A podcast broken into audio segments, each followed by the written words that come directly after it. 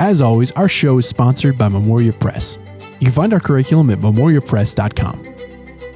Welcome to Classical Etc., a show from Memoria Press that dives into the philosophy, culture, and heart of classical education. You're in the studio with Shane Saxon. Welcome to another episode of Classical Etc. Seated with Paul, Tanya, and Martin. Today we're going to talk about leading classroom discussions, being that great discussion producing teacher that we all kind of see in movies. it makes you, you know, uh, gives a romantic vision of the teaching life that is probably maybe an illusion. But we're going to get there after I ask you all a question. I'm kind of curious, Paul, when you're deciding your next book, what are some of the ways that you choose what you're going to read next? Um, mostly it's feeling. Yeah. I just, you know, I've got this whole wall of books. And when I finish one, I go and I look and I say, what strikes me? Are there certain things that like influence what's striking you? Like, is it like a mood that you're in? Like, if you, you know, have been reading a particular era, or is like if someone in conversation mentioned, like, what are the kinds of things that influence your mood, do you think? Um, s- uh, one of them is do I have somebody who gave me this book that keeps asking me if I've read Yeah, it? sure. Uh, Mitchell's, pressure. Mitchell's doing that to me on a book, currently on two books. Um, and I'm doing that back to him on a couple of books. So we're going back and forth on that. Your accountability buddies. That's Yeah. right. That's right. On what we're reading. Um, sometimes it also has to do with what else is going on in my life. So if if I'm really busy, I'll choose a lighter book because then it's something that I that I look forward to to, to you know and will keep me reading. If I don't have a lot going on and I know I'm going to have time to sit down and dedicate to it, I've got a whole book on on silence. And every once in a while, when I feel like I'm rushing too much, I'll pull that out and I'll read a little bit of that. But it's not the book called Silence, right? No, no, no, no. I forget. I think it's called The World of Silence. I got it from Eighth Day Books um, at a conference once, Mm. and and I was like, I I think I need this. Hmm. And it's very good. It's a little short little chapters on different aspects of silence. So it's just eh, you know, I'm trying to listen to. Uh, the different things going on in my life about what do I need? Mm. How do I fill my soul at this time with what what I'm reading? And sometimes I dig into a book and I'm like, I have no idea what I'm getting into, but it kind of strikes me. So we'll Yeah. see. Uh, you know, Yeah. I've probably mentioned it a few times on this podcast, but I, I really like to follow the voices of particular authors that I appreciate. And so I'll read a lot of books by the same author and then I'll read the people that they that influenced them. That's one way that I kind of end up following the rabbit trail of of books. Um, Tanya, what about you? How do you choose what you're going to read I, next? I do all of those things. Yeah. It, and really, it does a lot depend on what else is going on Sure. at, in my work life. If it, like in the summer, I find it very difficult to read difficult things, Mm. but I try to discipline myself to always be reading something difficult. But then, you know, there's that call of the British murder Mhm. mystery that never goes away. It's irresistible. Yes, it is irresistible, but I but I also will go down a rabbit trail with an author Mm. and try to read everything that author wrote. Yeah. Oh, I've been on that rabbit trail for With a Graham long time. With Graham Greene. Yes. Martin, what about you? I, I, I- you know, it's interesting. I don't do that at all in terms of finding an author and reading every. I, I, I want to be able to enjoy that author for a long, long time. You do. Mm, where I and like think- you would get me started on a series and I would speed through it Yeah, and get would. way ahead of you because you're like, I'm gonna savor this, save some for my retirement. Yeah. Yeah. Martin, this also explains why we don't hang out very often. It's that you want to enjoy my company longer. Oh, we don't it- want to wear it out is? too quickly. Okay, yeah, I was wondering about that. I That's why I appreciate your too. thoughtfulness there. Yeah. Uh, but I, you know, I have my, I've mentioned before, I have, I have my list of all the books I want to read before I die. So, it, it, it, and, and I mean, mostly my reading is dictated by what I have to read for work because I, I have to read a lot for work. that does dictate a lot of what we Mm. read. Yeah. And, and so th- there's a lot of books I have to read. I'm going to read Monsignor Quixote because Paul wants to read it for our book group uh, in, in March. And, um, so I'm that's going to Yeah. take up some some time, but I I but I'm I'm usually just I I want to I want to make sure I get certain things read, and I have my long list with and a lot and you know a lot of them are bolded, which is the really important ones I really need to read. It kind of strikes me that your list of books that you want to read before you die is somewhat existential. That when you reach the end of that list, it's going to be a really dark day for you. Well, we'll it's see. a really long list. I mean, if I, I'm, I'm, uh, I'm, well. I'm lucky that you never I- reach the end of it. But you but you read a lot. I do, I do read. I mean, I don't know that it would take you too terribly long. I mean, I don't know how long this list is, but you know, It- if if you had all long. day every day yeah. to read, I, I'd be curious. I'd be curious how long that would take you. Yeah, I don't know, and and you know, I I have a house closer to to the office now, and so I I don't get as much time reading on the road Mhm. as I used to, and I realized how much that has cost me actually. Mm. So I I then I feel this greater obligation to read. Read, You read, know, read. and it's- Yeah. Yeah, it's um I find that the some of the books that I'm forced to read for my job, I truly enjoy, Mhm. and others feel like an obligation. And when I'm reading a book that feels like an obligation, I feel like I need to add in a British murder mystery Sure. so that I can have enjoyment in And reading. I try to work it to where the books I have to read are the books I really want to read. well, that's that but would there be are books, you know, there are there are books, you know, those books that they're books that you know you would really like if Mm. you read them, but you just don't have an excuse to read them. So, Mm. like uh, an example for me, just recently would be Pride and Prejudice. right. Uh, now, I I think I have. I'm still not sure I whether I read it or not. You know, a long time ago, but I I don't think I read it recently because when I read it recently, I realized I I really hadn't if if you know in the last 20, 30 years anyway, and so. But it was welcome. I was a welcome obligation to have to read. Mm. That's that right. book. Sure. I am really enjoying my return to Jane Austen. Yeah. How, give us a Mansfield Park uh, update. I'm really enjoying it. Toledo won you over. I am really enjoying it very. She has won me over. wow. Now we'll see by the end, but I do think it matters how um what time of life Mm. you read it. And I did I read it at a time of life when I could not I just couldn't um enjoy Fanny at all. I was frustrated with her. I as a young person was putting myself in her place and thinking, well this is just ridiculous. She Mm. just needs to put herself out there. Yeah. And now I can read with empathy Sure. for her and who she is and an understanding more about the time period. And, you know, it's just wasted on the young. Yeah, I often wonder if we should, you know, because what you want to do on books like this is is you you kind of want to say, well, we shouldn't read these books early because they you really can't appreciate them like you appreciate them later in life. But I really don't think that's true. I just think that you appreciate them differently for, for, for that Yes. reason. I Mhm. mean, Yes. you you it's not that you don't you can't appreciate them earlier. It's just that you appreciate them in a different way because of what experience you're now bringing to. it. And probably that early experience with the book that wasn't as good as some of the others is making it different this second time as well. Yes. So it's it's another reason why I wouldn't ever discourage someone from reading a great book when they're young. That's right. Oh, no, I wouldn't discourage it either. But I certainly related much better to Emma Oh. than I do to did at that point in my life to Fanny Price. But I still, it was still Jane Austen. Right, It was right. still a good read. I just didn't particularly like that character because Yeah. I didn't understand her. That was like me with Lord of the Rings. I tried to read Lord of the Rings when I was Too young. seventh or eighth grade, maybe. Mhm. And because I wasn't paying attention very carefully to every name, I would just look at it and be like, I know kind of who Bilbo is, but like I didn't really sound it out. And by the time I got halfway through the third book, I was totally lost. Couldn't understand Oh. a word of it because he's got so many names that are so similar that I just put it down. And then finally, I had somebody just like rake me over the coals for it. And like at the end of high school, like, you stopped halfway through the third book. And so then I went back and reread it, and it, I mean, it was I, A different I loved it, but it was a different experience. But I think the thing for me is not just, you know, I always, always have books to read. I need the security of knowing that my bookshelf has too many books on it that I haven't read. If I Yeah. ever thought I was like my bookshelf were, was down to like three books that I haven't read, I would be in a panic, rushing off to a local bookstore to replenish it because I there's some I have some kind of insecurity about running out of re- Mhm. reading material Yeah.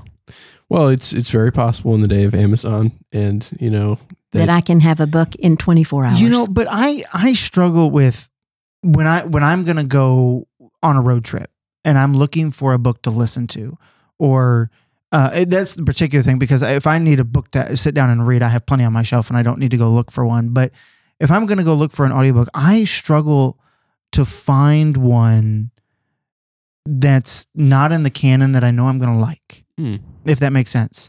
So like I can't go through the the the top picks and hope to find something good. That's true. And and it, it, it's it's sort of infuriating to me because so whenever I do find a book that I'm like, ooh, that's good, I, I buy it right then. So then that way I have I have a running list. right. But it does it struggle it, like that idea of running out and trying to find a book. Uh, I, every time I try to do that, I, I I I end up unhappy. That's like when you're trying to find the perfect dress.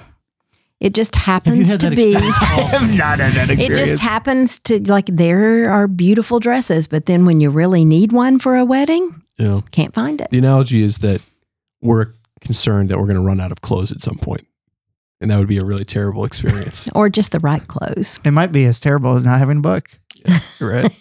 On that note, today's episode is a follow up to a previous conversation about Socratic questioning, where we talked about that term specifically and just what it actually means. And I think we kind of landed on a place of saying there's a lot of um, intention behind that term that is noteworthy, but it's worth kind of analyzing what people mean by it.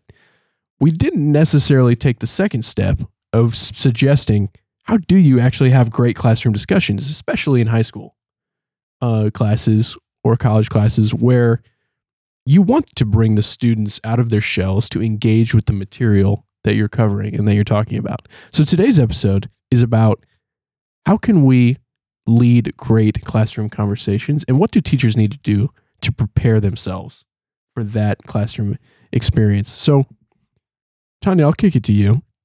Cheryl actually had some thoughts on what kinds of questions, instead of just saying, you should be a Socratic questioner, she actually said, here are the questions that you can ask. And then I think from there we can nuance what ages are these appropriate for? Um, how does a teacher get prepared to ask these kinds of questions? And I think that could be helpful for someone thinking about a literature class or history class or a theology class. Yes, and I appreciate you throwing it to me, but I would like to throw it to Paul Okay. because Cheryl had a real conversation with Paul about this and about the four types of questions, and she made him speak about it once. And so I really feel like he should probably be the one to give the introduction to floor. this, and then I will kick in whenever. Well, so I, I loved the fact that she wanted to make a distinction on the kinds of questions because that's a that's a distinction that's not often made. Mm. And so, uh, you know, if you were to walk into a Highlands classroom, you would see, especially in in grade school years, but I mean, I used it in in middle school and high school, where you start the class out just asking very discrete kind of questions, right? Where where the student can give you a very quick response and that can be done for review, that can be done um you know at, at the end of a lesson where you're just trying to make sure they've they've gotten everything uh, but uh, we we talked about uh, uh, in the in the Socratic conversation Martin made that point where you have people get up to talk about how good Socratic question is, but they just they didactically lecture it to you, right? And I think talking about this kind of question is is saying there aren't questions that you can you can engage the student very very quickly, um, and not wa- not spend time, but you're asking something like, when was Rome founded? Who founded Rome? Um, you know, uh, those kinds of questions because you're going to get an immediate uh, response. So uh, rapid fire kind of things. And then you've got sort of evaluative questions. So you need to know what the students know. And so y- you might y- you might not actually know that they can give this back to you right away. So that's kind of at, at the end of your lesson you might do something more like that where you where it's a review and it may not be as rapid fire they might be just as discreet but they're going to be questions of you know what This could be like after they've read a chapter at home Mhm. and you're getting ready to have a discussion and you just want to make sure that they've read it. Mm-hmm. So it would be like really basic questions about that. Or if you have just done, say, a famous Men of Rome lesson and you just want to make you just want to make sure that they were listening, engaged, and that they got it. So the questions I think would be less rapid fire and more like, can anybody tell me um, what happened when um, Adam of the Road brought the warhorse out um, to the the other boys that Mm. did, Right, weren't so- nice to him, or yeah, Can, I, and- can I ask like, a clarifying question? So the first type of question was rapid fire, and that's about facts. yes, The second kind of question is evaluative. Is it an evaluation the student is making, or that the teacher is making? No, I, I think this the teacher making an evaluation of what the student knows. Okay. So, for example, you might use a rapid fire question at the beginning of a Latin class, which is, um, what are the five cases? Knowledge, Mhm. genitive, dative, accusative, ablative, right? But the first time you teach that content at the end of the lesson, at the end of teaching that, you might say, "Who can tell me the names of the five cases?" right. and those that's kind of you're using you're asking the same question but in different scenarios and for different purposes And really, the first kind of rapid fire drill question is that's the material that we really want students to master. Mhm. And the second kind of question is more we just want to make sure that they're getting what we're teaching. Mhm. So it is totally really the first kind of question is is about memory. Sure. So what are the third and fourth types of questions? Paul? so then the the third kind of question would be uh, where you are through a series of questions leading students to some sort of discovery Hmm. um, and it's what she she she didn't like the term discovery learning right. in the sense of just kind of send the students out and let them go find something to to learn. But she was like, the real discovery learning is where you you're questioning them in the same way in, in the Meno, right, with the with the slave boy, questioning him to the point where he he's like, oh, that that has to be true because I just walked through this logical process The light bulb comes on. Mhm. right and and so that you have to you have to really prepare for and know how you're gonna lead them and you also have to know when they go off the rails you have to know how to how to lead them back to what you're trying to get them to and so i mean math teachers do this all the time Mhm. right you, And you- Latin, you would do it in Mhm. Latin too. yeah and okay what what's our next step in this process what, you know Yeah. and and helping them figure out that that pattern of that thought that where they're going to end up to solving the equation or coming up with the translation whatever that be and then the fourth one is more i would i would call more value based questions um where uh, you or you call them discussion questions where we're talking about the value where we kind of martin ended on in, in the socratic questions uh, podcast where you talked about with credit question we're really talking about values and and what is justice how ought we to live justice that sort of thing. And so those are mu much more broad much more open-ended take a whole lot of time. And need to be even more carefully planned than your ones where you're trying to lead them to a discovery Martin, I have a question for you about these four types of questions, but before I ask it, let's take a quick break. On your mark, get set, go live. Classical Etc. is hitting the road and going live at the Great Homeschool Convention in Cincinnati, Ohio this coming April. We'll be there with the rest of the Memoria Press team to meet with you, answer your questions, and come together at this table for a live taping of Classical Etc. Join us in Cincinnati April 13th through 15th at the Great Homeschool Convention. Follow the link in the description to learn more. Hope to see you there. Martin, we've talked about rapid fire questions, evaluative questions, questions that are leading, and then questions about values or themes. Is there any guidance you could offer teachers about the appropriateness of these questions for different age levels, grade levels? How, how should teachers think about when to utilize these kinds of questions? Well, I, I you know I think the first couple are really for um, for younger children. I mean, it's a, just just a means of of getting the knowledge in their heads, and you're so you you are asking uh, leading questions. Uh, you know, Cheryl Cheryl used to, and I can't remember the exact expression she used when she was talking about d- discovery learning of the kind that progressive educators are always talking about, which she characterized as um, as uh, giving children knowledge by withholding it from them. Hmm.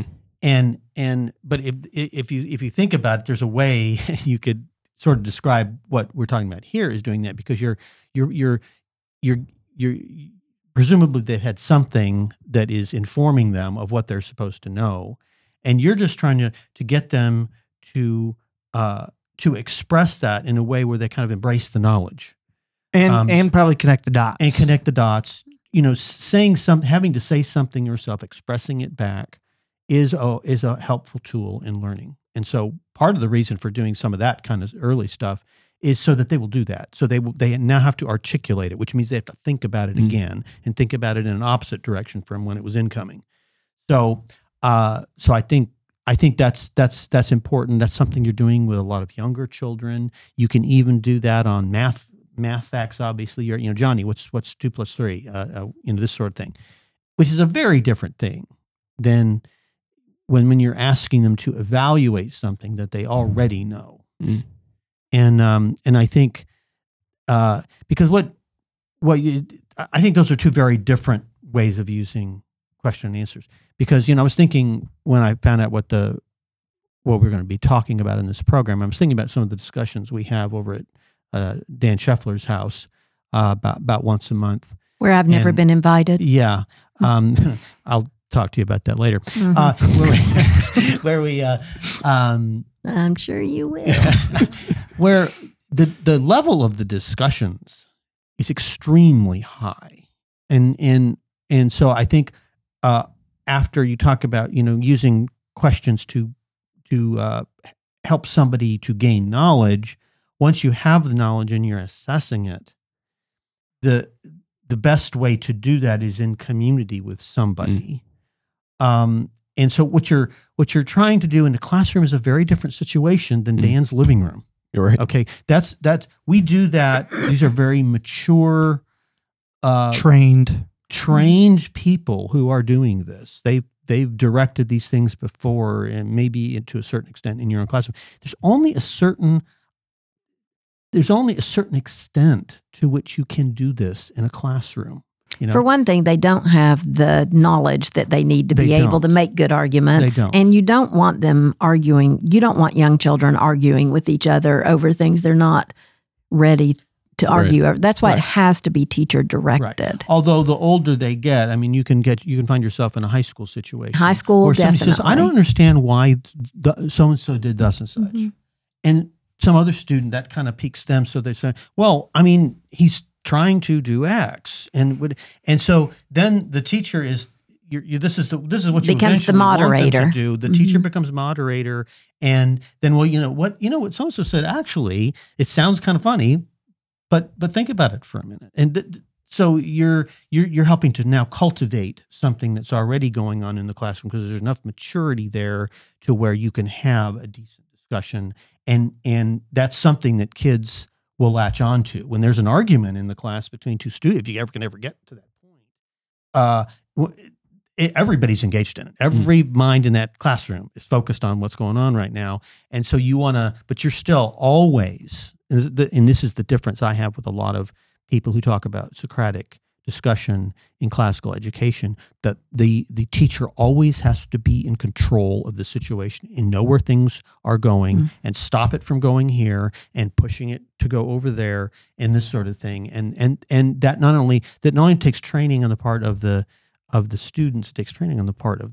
of the instructor Mm. and a lot of forethought and Yes. Right. preparation. That's right. But for the younger students, we can we can get there, but we just have to do it in a different way. So I used an example earlier from Adam of the Road. So I'm just going to continue that one. So Adam wants nothing more than to be a minstrel like his father. He wants to be on the road. He wants to be outside in nature, not crammed into a classroom like his best friend Perkin, who's thrilled to be at Oxford studying. Mm. And so you can put on the board the pros of being a minstrel, the pros of being a student in a classroom in Oxford. And students can express their opinions by giving you that list of pros and then cons of each. And so you're training them to think about they have preferences and the things that would be good or bad, but it's we're doing it in a way that diffuses any kind of um, disagreement. Real, I mean, they will be in disagreement. Some it will be. We're not saying they can't have opinions and that we're feeding them everything, but we have to do it in a controlled way Mm. that makes good sense. For the, rather than if you just threw out the question, "Who wants to be a minstrel? Who wants to be?" You know, then then you're not really accomplishing anything. But if you actually write down the pros and cons, you can see that there are pros to both Yeah. and there are cons to both. Yeah, and uh, one thing I'd like to point out that occurred to me as as Martin was talking about the the discussions at Dan's house is Have you been invited? I have been Hmm. invited. You've been invited, Shane? They used to happen at my been house, Tanya. Actually, so if you did it at your house, we might all show up. Oh, my, there is Um, a scary thought. um, the by starting by by having questioning as sort of a default mode in the classroom. So you know, in middle school, I, I love doing this, where a student would would you know raise their hand and say, "Well, Mr. Schaefer, you know, why why did Patroclus take Achilles' armor? Well, why do you think he did it?" right? Like what in the text would would would get in in your default mode is to ask it back. You're modeling for them that this, in some sense, is a way of humility, a way of always being willing to question and always being willing to say, "I don't know. What do you what do you think about that?" And and and so that modeling because in those conversations at Dan's house, it's not a bunch of people shouting at each other, but oftentimes people will say, Although it can sound like that sometimes. it, it can sometimes, but but what will happen is somebody will say, "Well, this is what this author says over here," and then somebody else will say, "But if that author's saying that, well, what about this other thing?" And not not not everybody shouting at each other, but but posing questions. There's a lot of question posing one to another rather than just people shouting at each other. So you so you've so we're modeling as a teacher by always asking questions, by making that something that happens in every single classroom, every single class period. We are we are teaching them not to be um, really rigid in their thought, but always being willing to question and say, "Well, what about this other thing? What about this other thing?" Right. Is Achilles a hero or a Mhm. wimp? I mean, there are Mhm. just all kinds of things that we can deal with that get beyond the rapid fire. This is the information we want you to master. And this this strikes me anytime I go into a classroom here at Highlands is you go into even a lower school classroom and, and the teacher is always asking mm-hmm. questions. It's just they're different kinds of questions for a different purpose. Yeah, it sounds like what you're articulating is that our teachers need to be conscious of the level of the kind of question that they're asking and the suitability of that question for the subject that they're teaching. So building on that, what do you think teachers can do practically? What what would you be saying to teachers when you're coaching them? And I'm thinking specifically now of high school humanities teachers mm-hmm. essentially to have good discussion. What do they need to be doing during the week to prepare for those great discussions as they're lesson planning or you know in our words learning the curriculum um, that they're going to be presenting. I think they the first thing is to really know the material and to have those essential questions. What are the essential questions for whatever text you're studying that we want to lead students to? So we're it's basically you need to know the answer to that. What are the questions that you want? Are you when you read the Odyssey, is the journey the main thing about it? What is it that you want students to know? essential questions and then be able to hopefully have the conversation to lead them there. But I've been in classrooms too, and I taught fifth and sixth grades, not high school, where some one of my students would say something that I had never even Mhm. considered before. So also the other thing is you can't you have to be prepared but not rigid. Right. You have to be Mhm. prepared for students to say things that are going to turn a light bulb on for you.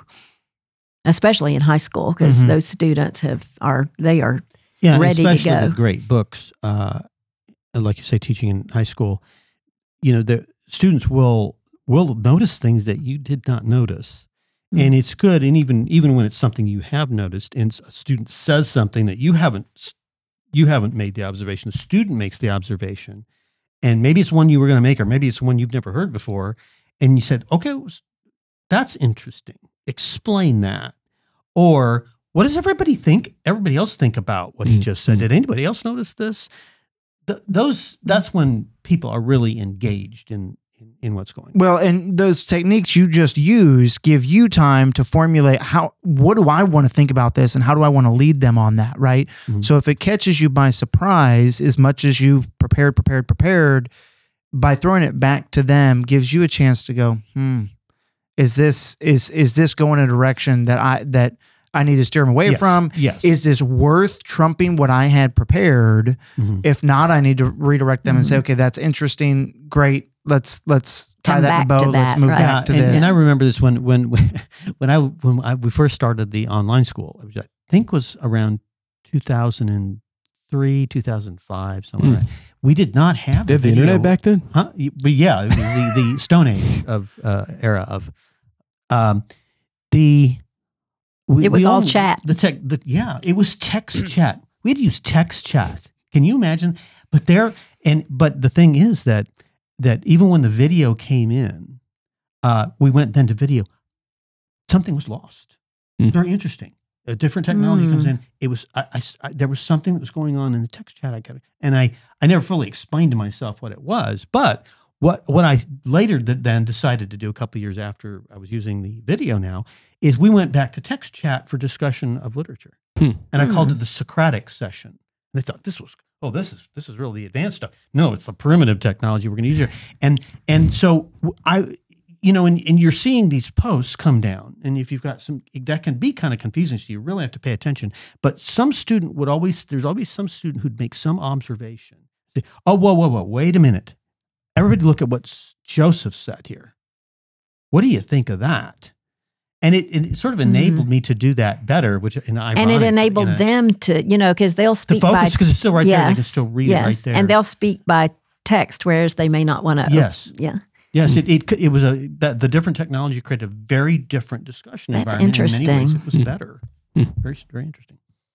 You should consider going back to that at the MPOA. yeah, your advanced online program. Turn those cameras you. off. we, we, maybe maybe we will. I I would like to ask a question, which. I didn't ask before. I am a little confused about the difference between the third type of question and the fourth type of question. so, Paul, first, the third type of question is a leading question, right? Mhm. I use it, and the fourth question is about values. That's the that's the way I would characterize it. Yes. So, So, the third one, you're still imparting information to them, but the fourth one, you're asking them to impart. It's kind of like the rhetoric. it's right, right.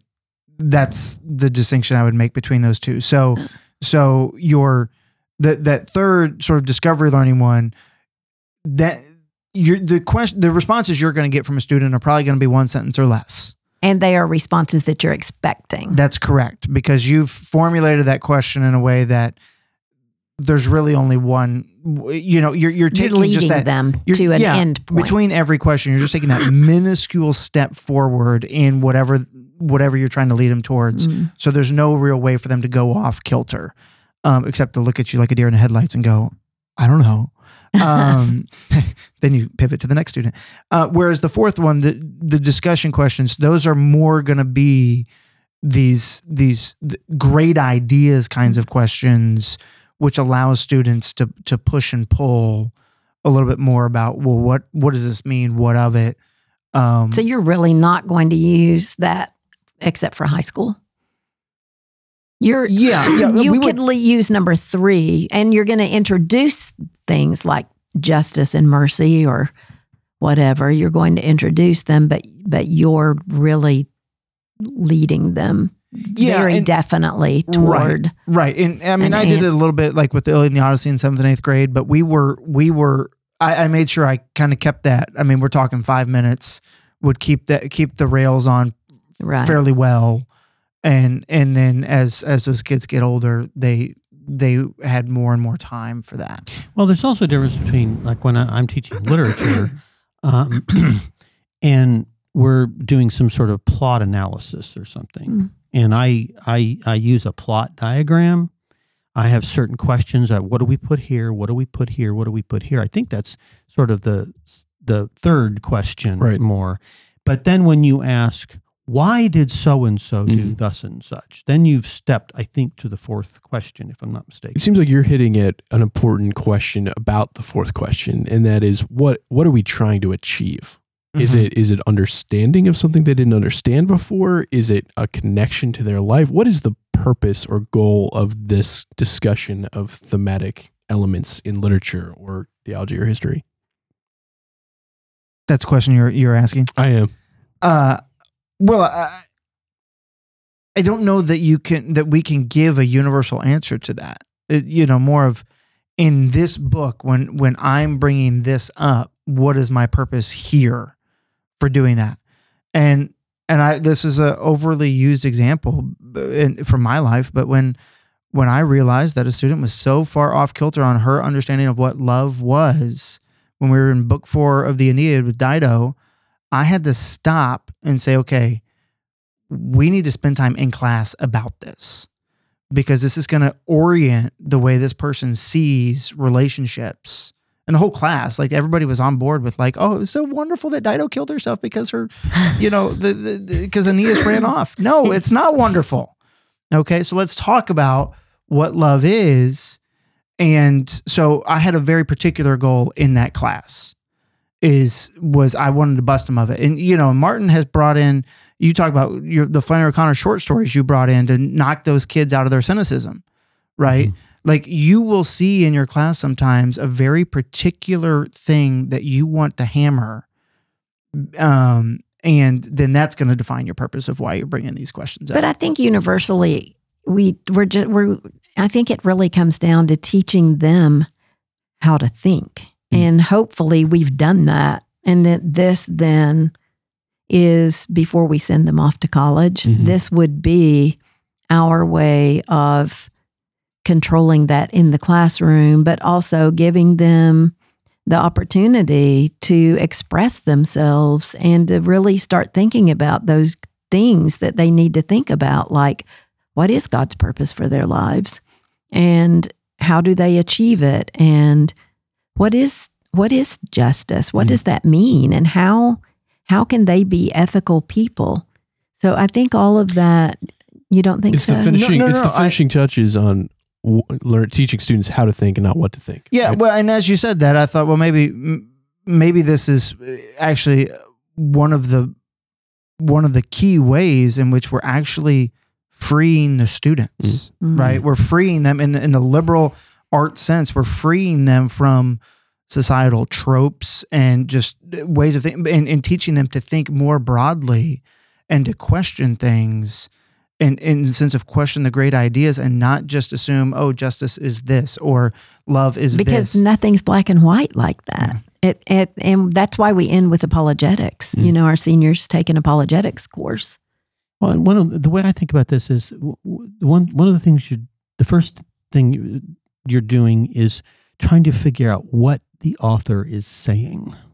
Okay, that in and that involves like how the story's structured, um, what they said and why they said it, and all this stuff. And the last thing is is what you think about what the author said. And you cannot do that until you've established that first thing. You've got to understand what the author's saying. You know, Paul brought up Flannery O'Connor. Flannery O'Connor is the most sophisticated writer I have ever read. And and what she's saying is buried so far down that you could spend the whole time just talking about what she's saying Hmm. and the weird way in which she said it.